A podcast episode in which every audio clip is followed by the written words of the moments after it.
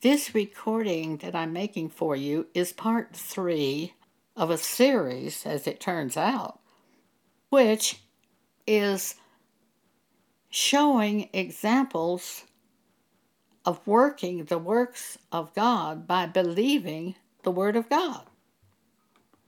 This all ties in with the scripture where Jesus said in John chapter 6, verses 28 and 29, rather, where they came to Jesus and asked him what they were to do to work the works of God.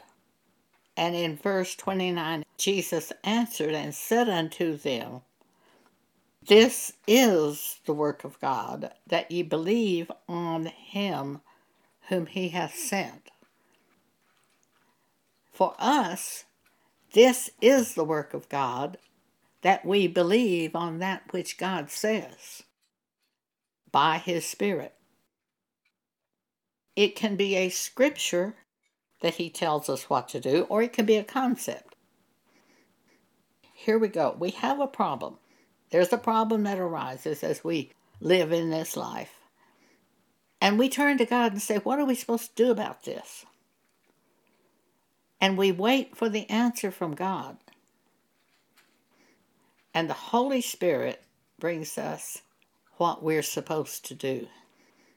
It can be a scripture or it can be a concept. And these are examples of this subject. What do we do to work the works of God? And Jesus says, You believe on him whom he has sent. That is the work of God, to believe. I was born again in 1975.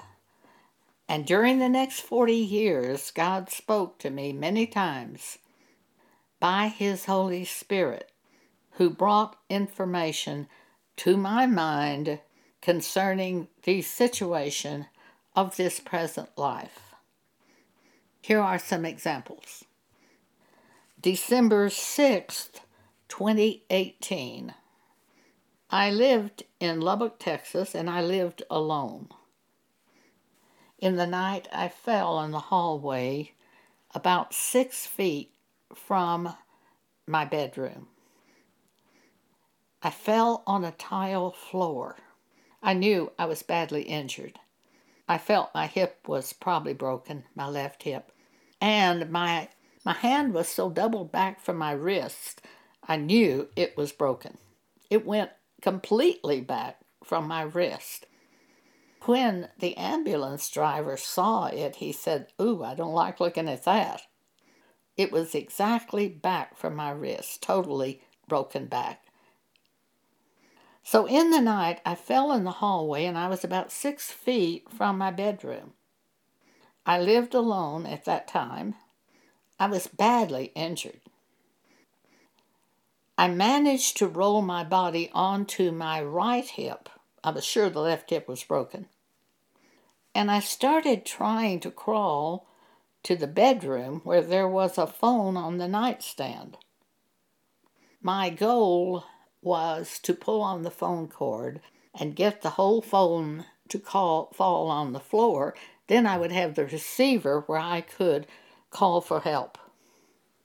For I could not stand up to get to the top of the table where the phone was. And this is my goal. So I started inching my way toward the bedroom. It was incredibly painful. I just couldn't do it. There wasn't going to be anybody coming to my house for the next eight days. So if I couldn't get to something to call for help, I was going to be lying on that tile floor for the next eight days. And I felt I would die. But I heard from God by His Spirit, and what I heard is, You can do this. And because of that word that I heard, I was able to inch my way down that tile floor and get to that phone. Only because of what I'd heard from the Spirit of God was I able to get there. I would start trying to move that way, and it was so painful I would almost pass out. And then I would remember that word You can do this. Over and over that happened, and it took me four and a half hours to reach that phone. When I reached it, I pulled on the phone cord. I was on the floor. I pulled on the phone cord, and the phone fell off the table, but it squirted someplace where I never saw it again. The receiver to the phone. I, I didn't even see it, it wasn't even in sight. So it went someplace else in the bedroom. But there was one other thing a Kindle tablet was sitting under that table where the phone was sitting. It was recharging. And it was sitting under the table. If I could get to the Kindle tablet, and if I was able to send an email, I might get help. I was almost unconscious. And I only had one hand to use in dealing with the Kindle tablet. I was able to inch my way another two or three feet and get my hands on the Kindle tablet. I managed to pull up a previous email that somebody in our church group had sent me. I managed to get the names of our church group, some of our church group, on the tablet. And I sent three times I sent an email asking for help because I wasn't sure that I was getting the first email through. It was extremely difficult. My email said, Have fallen, help, send ambulance. Our church group is scattered all over the United States because they were the former radio audience, and only one of them lived in Lubbock, Texas. By the time I got the email sent, it was probably seven or eight o'clock in the morning because I fell in the middle of the night. I heard then, about 30 minutes after I sent the email, I heard someone trying to get in the front door of my house. So I relaxed. It was the ambulance workers. What had happened is Pam Paget in Colorado Springs, uh, 450 miles from where I lived in Texas, had gotten the request for the ambulance, but she couldn't call 911 and get an ambulance sent, so she called the Lubbock Police Department and told them what had happened and asked them to send an ambulance immediately to my house. As the ambulance workers had me on the gurney, rolling me to the ambulance, we passed the front door of my house, and I heard again from God. And this is what I heard the Holy Spirit bringing this to my mind. You'll never see this house again. The Holy Spirit was showing me things to come. John chapter 16, verse 13. And he will show you things to come. That's one of the things the Holy Spirit does for us. John chapter 14, verse 26, John chapter 16, verse 13 have four things that the Holy Spirit does for us. Jesus says, When he comes, he will teach you all things. He will remind you of everything Jesus has said to you. And then in verse John chapter 16 verse 13, he will guide you into all truth and he will show you things to come. Well, he was showing me things to come when he said to me, as the ambulance worker rolled me on a gurney past the front door, he said to me, You will never see this house again. At that time, I'm about 80 years old. I've had lots of experience with God. I trusted God. if I wasn't going to see that house again in Texas, God had another plan for my life. And I knew or felt it would be even better than the plan I was living under, where I was living. It was going to be even better. So it didn't trouble me one bit to hear I would never see that house again. I spent the next two and a half years, uh, months, I'm sorry, two and a half months, God forbid, years, two and a half months in a rehab hospitals in Lubbock, Texas. And during that time, God worked it out for me to move to Colorado and live in the home of Pam Paget. It was much better than living alone in the house in Texas. I didn't regret anything at all about moving to Colorado. In fact, I'm thankful constantly to God that I got to move to Colorado. It's cool in Colorado. It's hot in Texas. You get to open the windows in the summer in Colorado. You can't open the windows at any time, hardly in Texas, where I lived. We have mountains. It's beautiful. I lived in West Texas. It was totally flat and dirt. I used to get so tickled when I'd watch local news because the station I watched they would start off the program by saying, Now, this is the view from the top of the hotel looking north. It didn't matter what way you looked, it was flat. I loved the years I lived there, but this is much better. We live in Colorado Springs, and the Rocky Mountains are just a few miles away from where we live. And you can, they're majestic. Pikes Peak is fantastic. The Rocky Mountains where we live are beautiful. It's much better than anywhere I've ever lived in my life because Pam has a house that's on one third of an acre that used to be on backed up to the golf course. They had to close the golf course, but there's all this open space between you and the next house, and this is the first time in my life I've ever lived anywhere place where you didn't hear the neighbors. It's wonderful. I knew it was going to be better than anywhere that I had ever lived because of this. God told me, You'll never see this house again, and it didn't frighten me because God has taught me instead of making my own plans to trust Him, He'll make my plans. And He'll do a much better job with it than I would do. So I've learned that during the years. Another thing I live with a member of the body of Christ. Pam is, uh, she never troubles me. Almost never. If she does trouble me, I pray. But she almost never troubles me. Why? Because she turns to God when there's a problem. She doesn't turn to me with a problem, she turns to God. And when she hears what to do, she does it.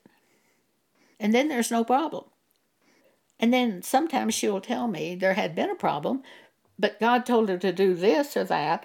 And when she did it, there was no longer a problem. Now, if God told her to turn to me, she would do it. But most of the time, He just gives her the solution to the problem.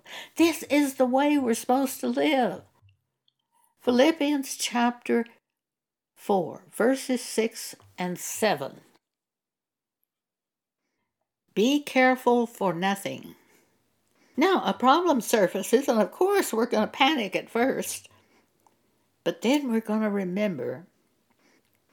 But in everything by prayer and supplication, with thanksgiving, let your requests be made known unto God. It's not let your request be made known unto your mate, let your request be made known unto your church, let your request be made known unto your pastor, it's let your request be made known unto God. Pray. And then it says, And the peace of God, which passeth all understanding, shall keep your hearts and minds through Christ Jesus, the word that you have received from God after you pray. We live this way. The only way you can live in peace on this earth is by doing this. When the problem arises, you turn to God, help me. You turn to God saying, please don't let this happen. And you let your request of what you would like to happen be made known to God, but He may do substitute something that's even better than your request. And you wait until you've heard, on, heard from God. It is not that we search the scriptures to try to find out what to do. There is a scripture which says, You search the scriptures, but you refuse to come to me. Well, what we're supposed to do is there's a problem, we ask God for help.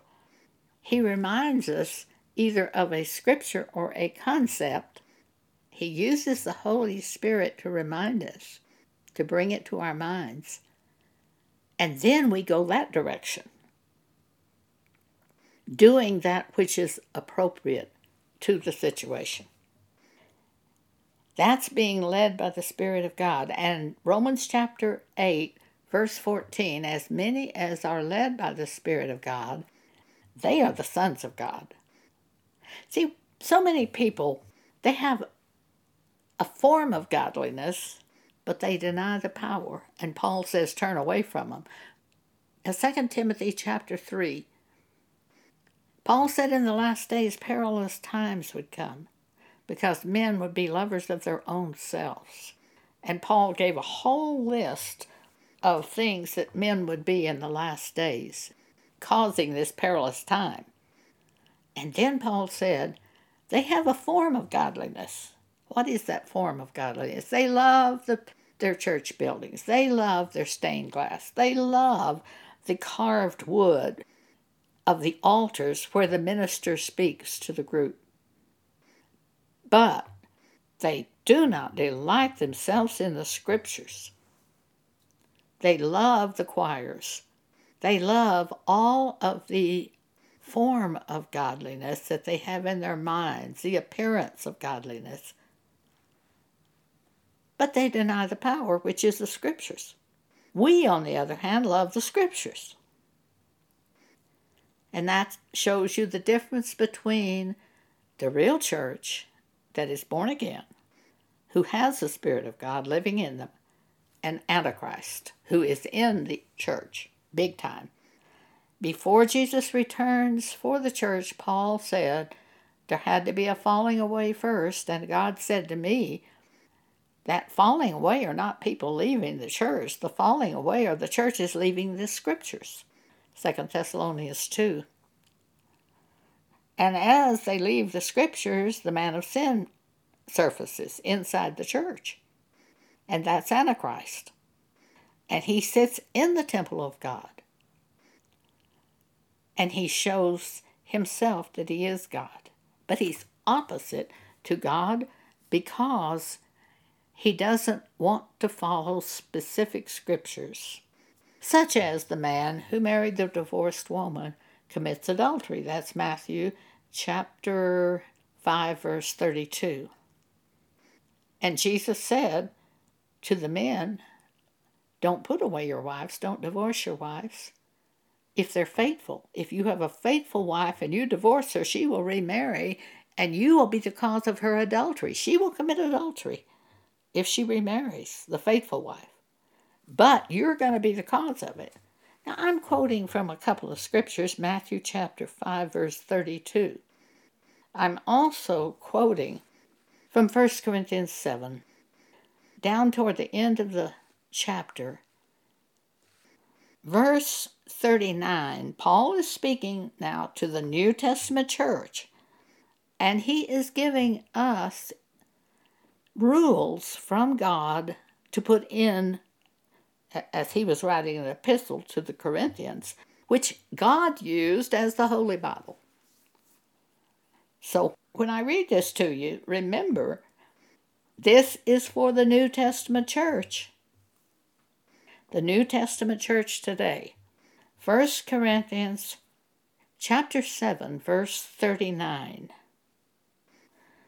The wife is bound by the law as long as her husband liveth. But if her husband be dead, she is at liberty to be married to whom she will only in the Lord.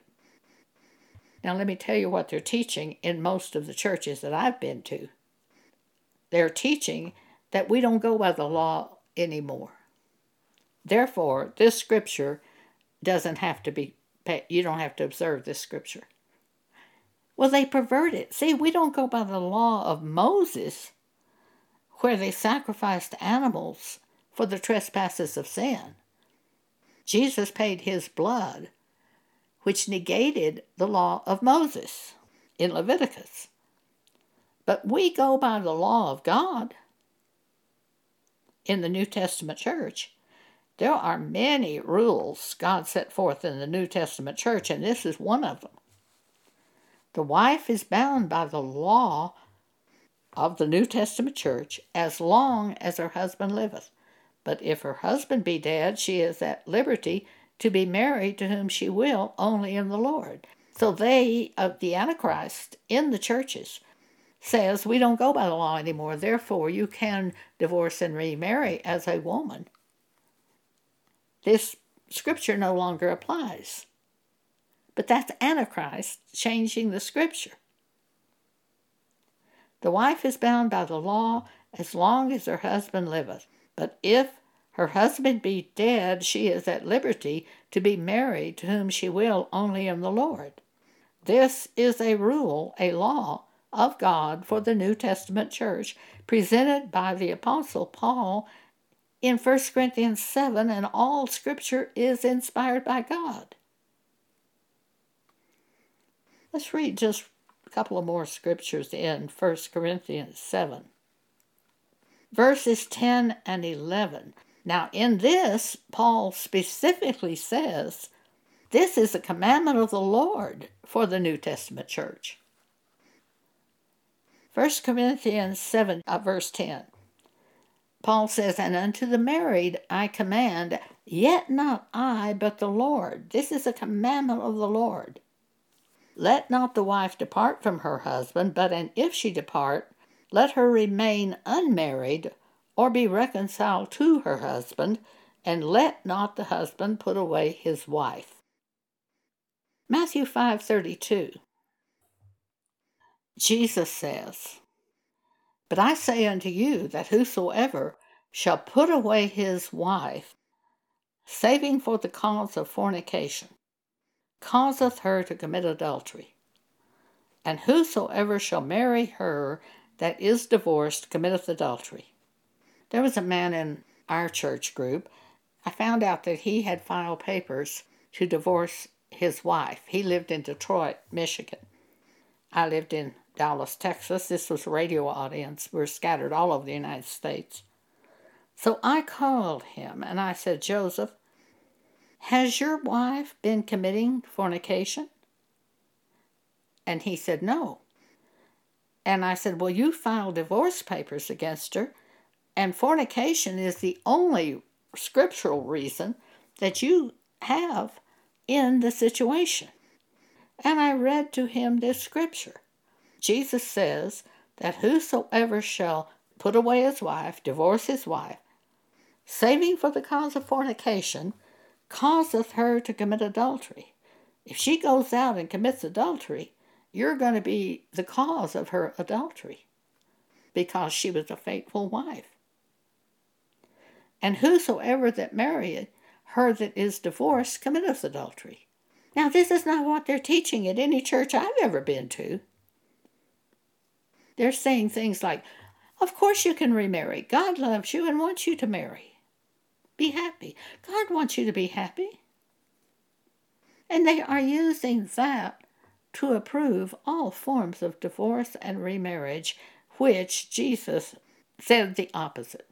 That is Antichrist in the church. And what do you do if the church group you're in is teaching something opposite from what you see in the Bible? Well, I can tell you what I did. as a new Christian, my best friend said, You've got to go to church. I said, I do?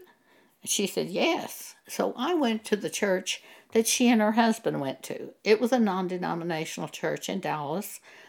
The pastors that taught in that church were professors at Dallas Theological Seminary.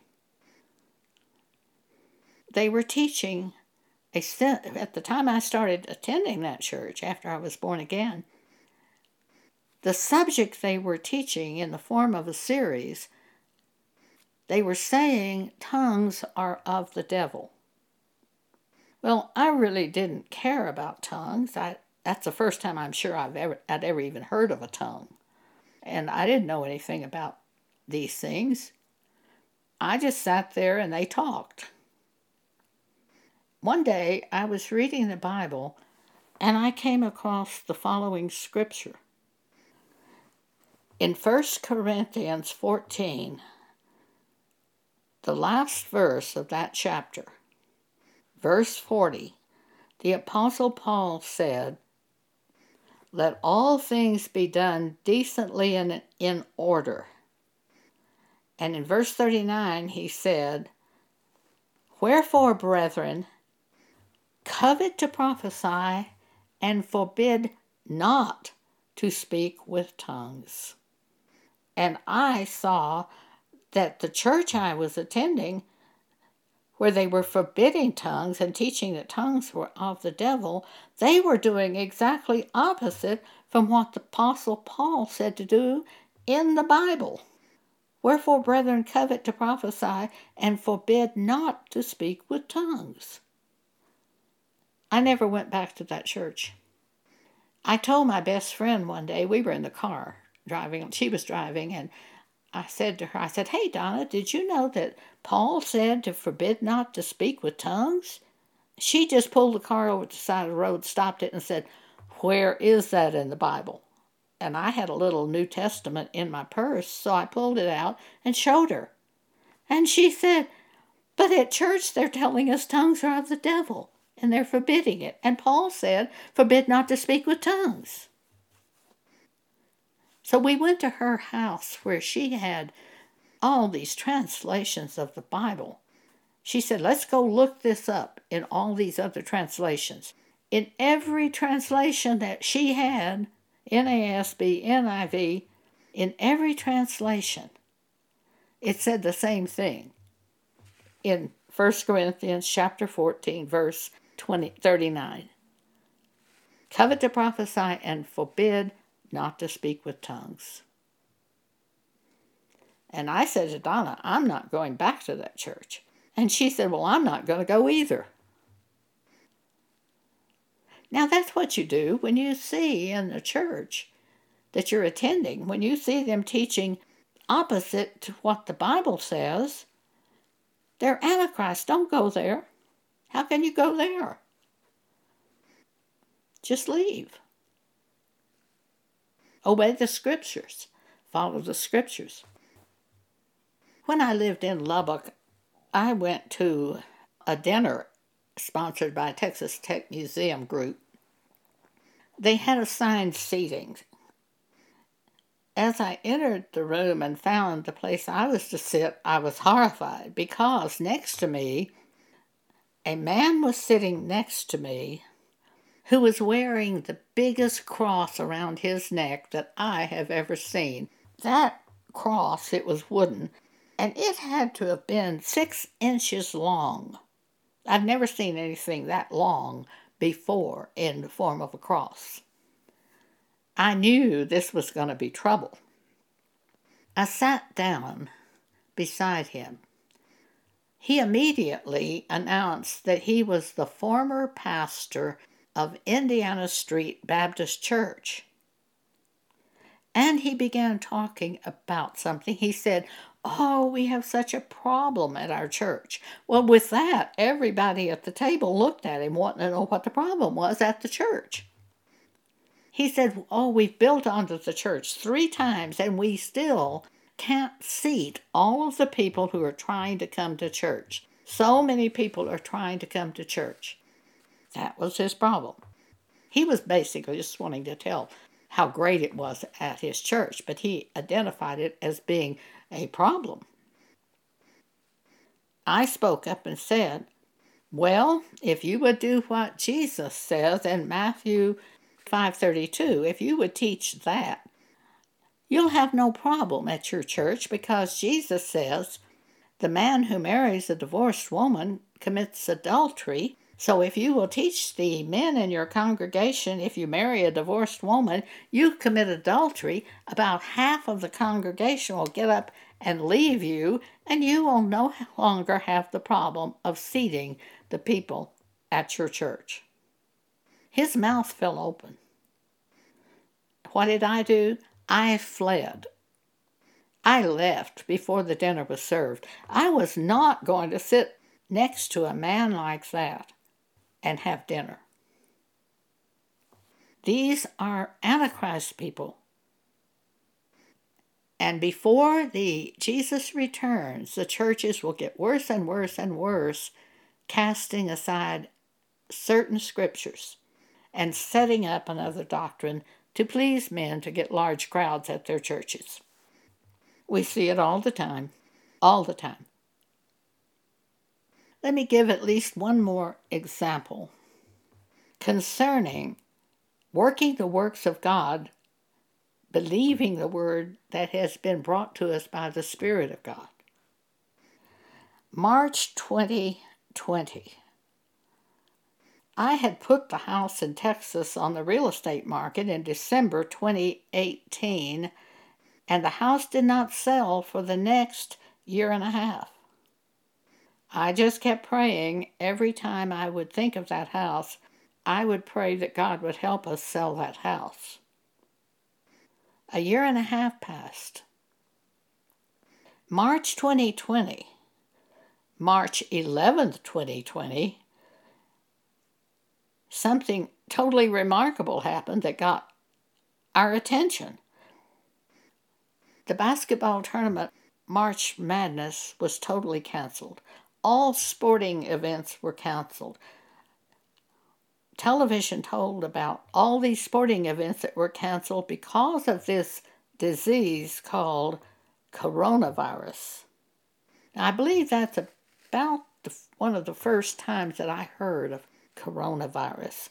I had heard there was some disease that was uh, Donald Trump described it on his on a newscast once as that disease from China.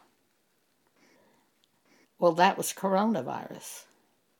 March 11th, it became vivid to me in the United States because they had just canceled the most important tournament of the entire NCAA basketball season. Everything shut down on March 11th.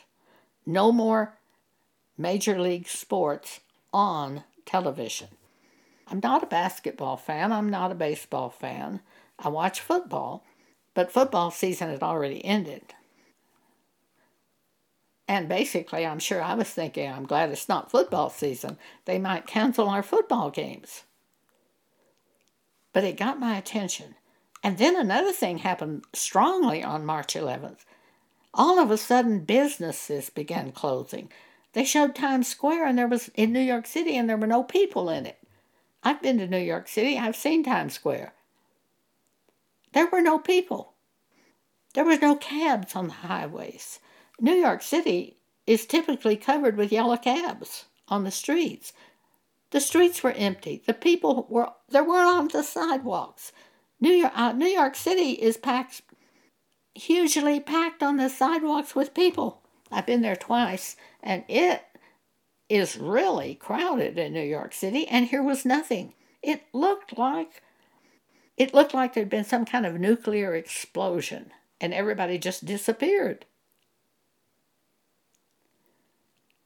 Well, I, people were terrified everywhere over this coronavirus. I would watch the newscast and I, I just couldn't believe what I was seeing. Here I've got a house in Texas that hasn't sold for a year and a half. I can't really tell you that coronavirus was terrifying me as much at that point in time as the house in Texas.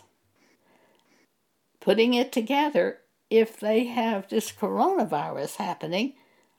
Who's going to want to buy a house at that period of time with such unknown circumstances happening in the future? So I prayed an effectual, fervent prayer. I called out to God.